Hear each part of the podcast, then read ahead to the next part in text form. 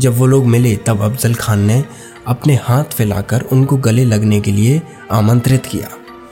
शिवाजी महाराज भी उनके गले लगे और तभी अफजल खान ने अपने सीधे हाथ से चाकू निकाला और उनकी पीठ में दे मारा।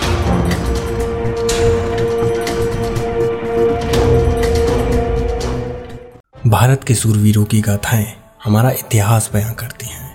हमारे देश के वीर विदेशी ताकतों से लड़े और उनको अपने दांतों तले लोहे के चने चबाने पर मजबूर कर दिया।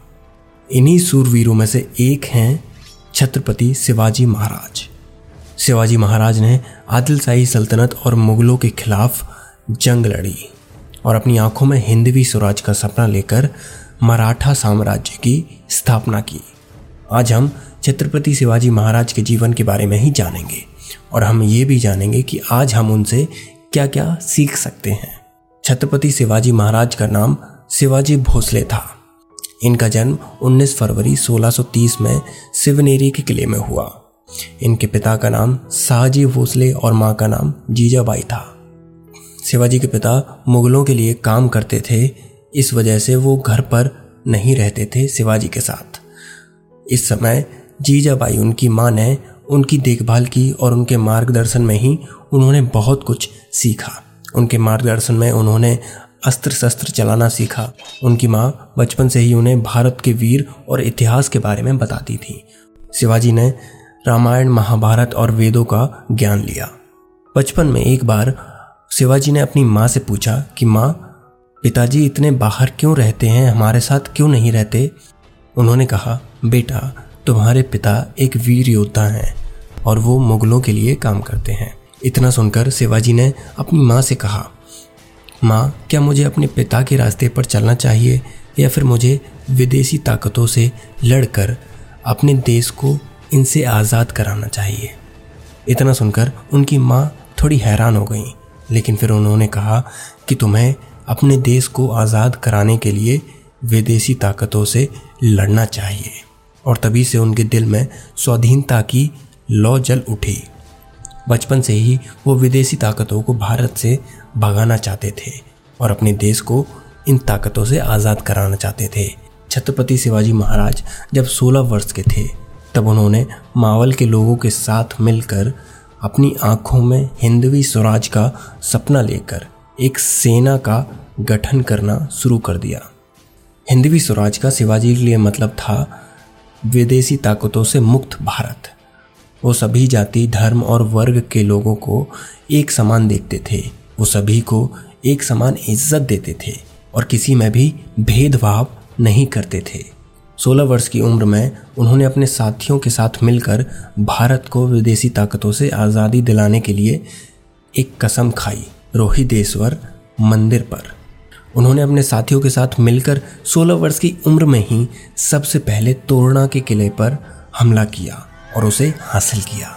और उन्होंने अगले दो सालों में पुणे के आसपास के बहुत ही महत्वपूर्ण किलों को हासिल किया, जिनमें पुरंदर, कोंधाना और चकन शामिल थे। जो खजाना उन्हें तोरणा के किले से मिला था, उससे उन्होंने मुरूमदेव के किले को दोबारा से बनवाया, जिसे फिर राजगढ़ के किले के नाम से जाना जाने लगा।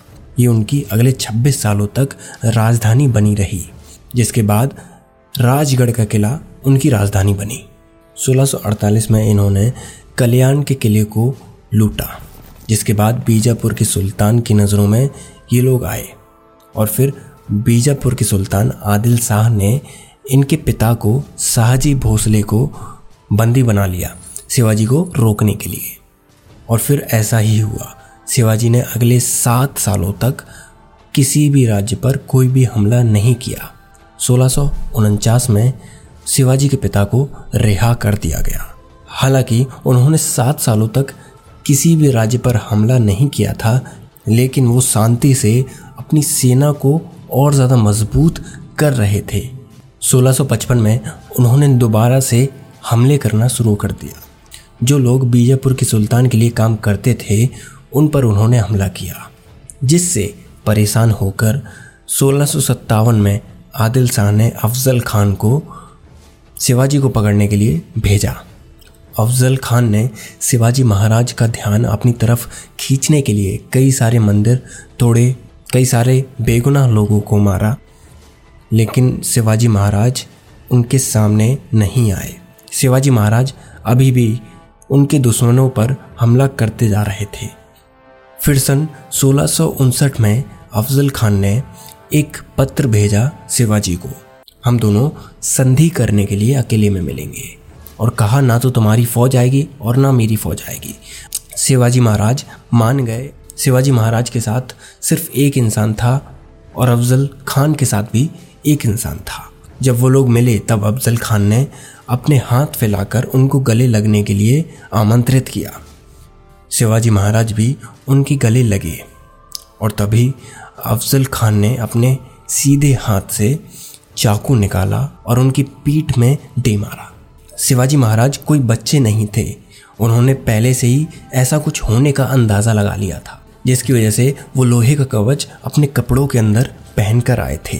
और अपने हाथों में एक बाघ नख लेकर भी आए थे, जो कि बाघ के नाखूनों की तरह होता है और लोहे से बना हुआ होता है। उसको उन्होंने अपने हाथ से निकाला और अफजल खान के पेट को चीर दिया और वहीं पर वो मर गया।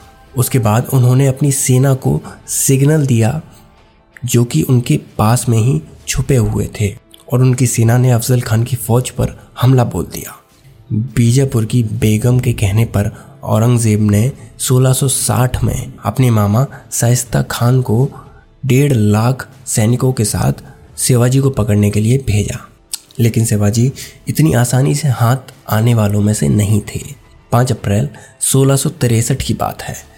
शिवाजी 400 लोगों के साथ अपना भेष बदलकर एक बारात को लेकर पुणे में घुसे, जहाँ पर लाल महल में शाइस्ता खान था।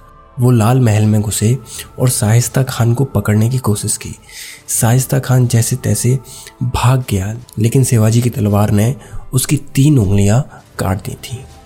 इस हार से औरंगज़ेब बहुत ही ज़्यादा गुस्से में आ गया और फिर उसने राजपूत मिर्ज़ा राजा जय सिंह को पंद्रह हज़ार सैनिकों के साथ शिवाजी को पकड़ने के लिए भेजा। 1665 के मध्य में राजा जयसिंह ने शिवाजी को घुटने टेकने पर मजबूर कर दिया और फिर उनके बीच में एक शांति का प्रस्ताव बना, जो कि ट्रीटी ऑफ़ पुरंदर के नाम से जाना जाता है। 11 जून 1665 को ये ट्रीटी साइन हुई और उन्होंने अपने 45 किलो में से 23 किले मुगलों को देने पड़े और साथ ही साथ चार लाख सोने के सिक्के भी देने पड़े। सोलह में आगरा में शिवाजी को पकड़ लिया गया औरंगज़ेब के द्वारा और फिर उन्हें आगरा में नज़रबंद कर दिया गया। इससे बाहर निकलने के लिए शिवाजी ने बीमारी का दिखावा किया। उन्होंने दिखाया कि वो अपने पापों का प्रायश्चित करना चाहते हैं और फिर उन्होंने ब्राह्मणों को मिठाइयाँ भेंट करनी शुरू की। और फिर ऐसे ही हर कुछ दिन में वो मिठाइयाँ ब्राह्मणों को भेजते थे। और फिर एक दिन मिठाइयों की टोकरी में वो खुद अपने बेटे और अपनी पत्नी के साथ बैठ गए और आगरा से बाहर निकल गए। 6 जून 1974 में राजगढ़ के किले में उनका राज्याभिषेक किया गया और वो मराठा साम्राज्य के राजा बने। शिवाजी महाराज ने सोलह से लेकर सोलह तक कोंकण की कोस्ट लाइन पर अपने सैनिकों को तैनात करना शुरू कर दिया, क्योंकि वो नहीं चाहते थे कि भारत में और भी विदेशी ताकत कदम रखें। उन्होंने देश की पहली नेवी बनाई और इसी वजह से उन्हें फादर ऑफ़ नेवी भी कहा जाता है। कई सारी जंग जीतने के बाद उन्होंने कई सारे किले हासिल किए, जिनमें लगभग साढ़े तीन सौ किले आते हैं। और तीन अप्रैल 1680 में 50 वर्ष की उम्र में उनका देहांत हो गया, जिसके बाद मराठा साम्राज्य को संभाजी भोसले ने संभाला। तो आज हम शिवाजी महाराज के जीवन से क्या सीख सकते हैं? सबसे पहली सीख, हम सीख सकते हैं स्किलफुल होना।